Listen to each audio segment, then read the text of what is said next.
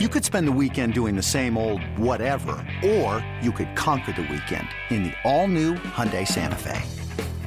Visit HyundaiUSA.com for more details. Hyundai, there's joy in every journey.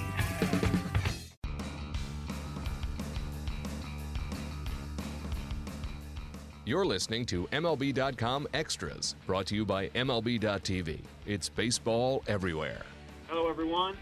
Thanks for tuning in. I'm Anthony Castrovince. Time to check in on the Cleveland Indians, and we're going to bring in Jordan Bastian and JB. Uh, you know, I take full responsibility for what happened to the Indians over the weekend against the Orioles, uh, having written about them on Friday, and the Castro curse uh, did not take long to to settle in.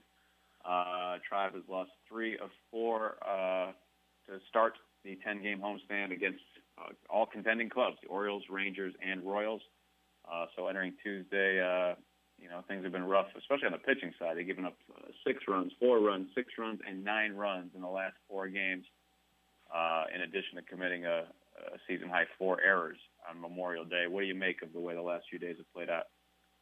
Yeah, you know, I mean, I think uh, as we mentioned before, you know, they had a, a great series in Cincinnati that kind of helped get the offense going, you know, and then going into this stretch um, where they were going to be facing the Red Sox and the Orioles and the Rangers and some other um, contending teams coming up. This was going to be a good litmus test for this club, and I think early on you're seeing um, kind of them being tested exactly like we said they would. So I thought that Baltimore series was pretty close. You know, those were some hard-fought games. Um, so I think that that was a, a good series, even though the, the Indians ended up losing two or three. And then Texas just was a you know, just one of those blowouts. You run into him. Josh Tomlin had been seven and zero on the year. And really, uh, his track record was not beating himself, and in this one he kind of did. So he ran into trouble early. Uh, there was a controversial call that got manager Terry Francona ejected in the opener of the series against the Rangers, and that kind of opened the floodgates. You know, things escalated quickly, and Tomlin was hung with his first loss of the year. I don't think we thought he was going to go 20 and 0 on the season. So losses happen, but I think again as they continue to go through this stretch, it'll continue to show um, just where this team stands. And right now, I mean, the AL Central's pretty wide open. The teams are once again clustered together, with the exception of the Twins. And I think that's the way we kind of anticipated it would be deep into the summer, and that's kind of how it's exactly playing out right now. Uh, obviously, the rotation has been tested for uh, a while now without Carlos Carrasco. Uh, I know as we record this, there's no uh, exact decision on his next move, but uh, either be another rehab start or could possibly start Friday against the Royals. But either way, Carlos Carrasco is coming soon to a rotation near you. What do you make of his progress? Yeah, and I think you know it sounds like he will be making his next start in Cleveland. Um, I think they're just kind of tiptoeing around that, just you know, because you never know what's going to happen in the next few days. You know, think back to earlier this season when we were wondering how on earth are they going to get Michael Brantley back on the roster? What roster move could they possibly make? And then Carrasco got hurt. So I mean, you just never know uh, what's going to happen. I think that's why they've kind of been careful around saying that. But I think the view is even if it's Carlos Carrasco for 80 pitches, uh, that's better than Carlos Carrasco for no pitches. Um, so if they can bring him back and kind of maybe have the bullpen ready or have either Clevinger or Ryan Merritt, who had a really strong debut in the opener against the Rangers, yeah, out of the bullpen, you know, maybe you have one of those guys ready to come in behind him, sort of a piggyback outing. Um, you know, that might be a, a good situation for the Indians. But either way, getting Carrasco back uh, will be huge.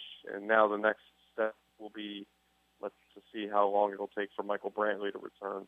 He's still just hitting off the tee, you know, kind of gradually working his way up through that hitting progression, and doesn't look like it's going to be anytime soon. Um, but they want to make sure they do it right this time. But getting Carrasco back will be huge. I think with Bauer kind of looking more effective out of the rotation, with the exception of a hiccup here and there. Um, Tomlin being pretty effective, with the exception of his most recent outing. Um, I think the rotation is shaping up the way uh, you know they kind of thought it would be. There's been bumps in the road, but still pretty strong group overall. Yeah, you mentioned Brantley uh, swinging off a tee, um, but obviously no exact timetable uh, as far as uh, his, his recovery. But um, I understand you guys had a chance to catch up with him over the weekend. What's your what's your sense of just kind of where he's at mentally with all this?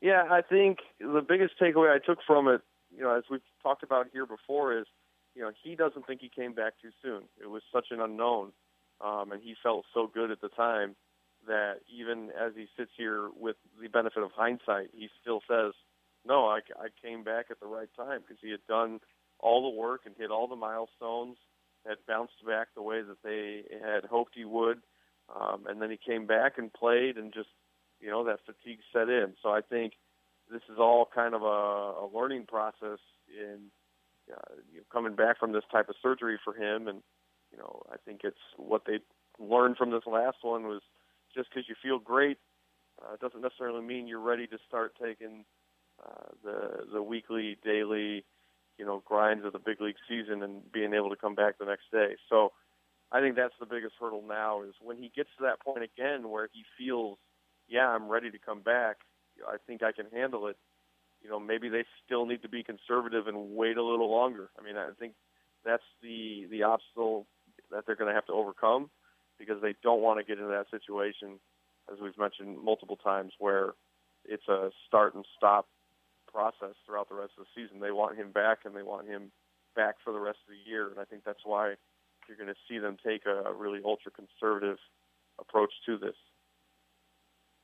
With Brantley out, we've seen a lot of Jose Ramirez in left field, and for the most part, what we've seen from Jose Ramirez this season is positive. Positive, although uh, in Sunday's game there was the, the play off the wall uh, off the bat of Mark Trumbo and and uh, kind of got misplayed there. Kind of learning the uh, ins and outs of a of a difficult wall there in left field. Yeah, it was really interesting um, Friday when we were at the ballpark.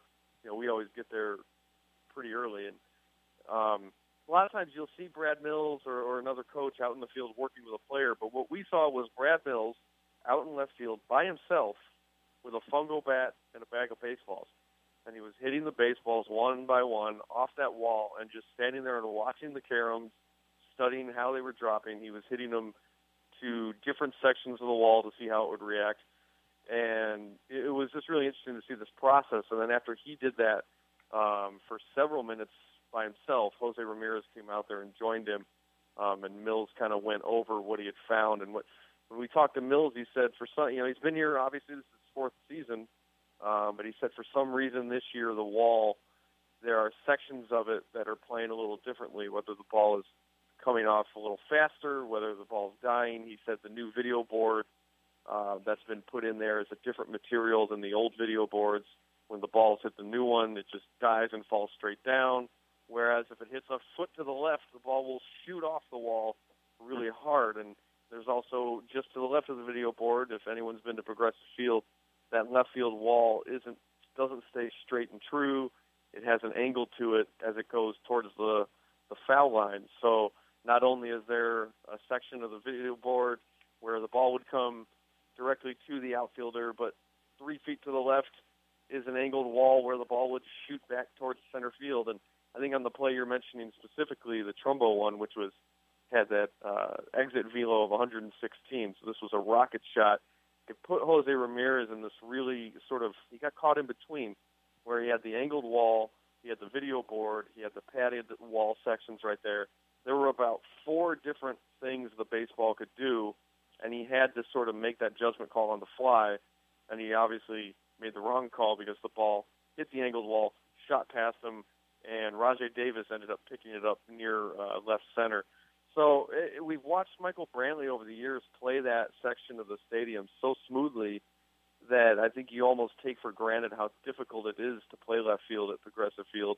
And I think Jose Ramirez, who this is his first experience as a left fielder this season on a regular basis, is kind of still learning the quirks of that that wall. But I think it was interesting to see, you know, after a play like that, to see Mills go out there with Ramirez and kind of going over uh, the various elements because they're trying to get him to to learn faster. But Progressive Field, that wall, the best teacher is experience, and that's I think why Brantley looks so strong when he plays that corner because he's been out there for so long.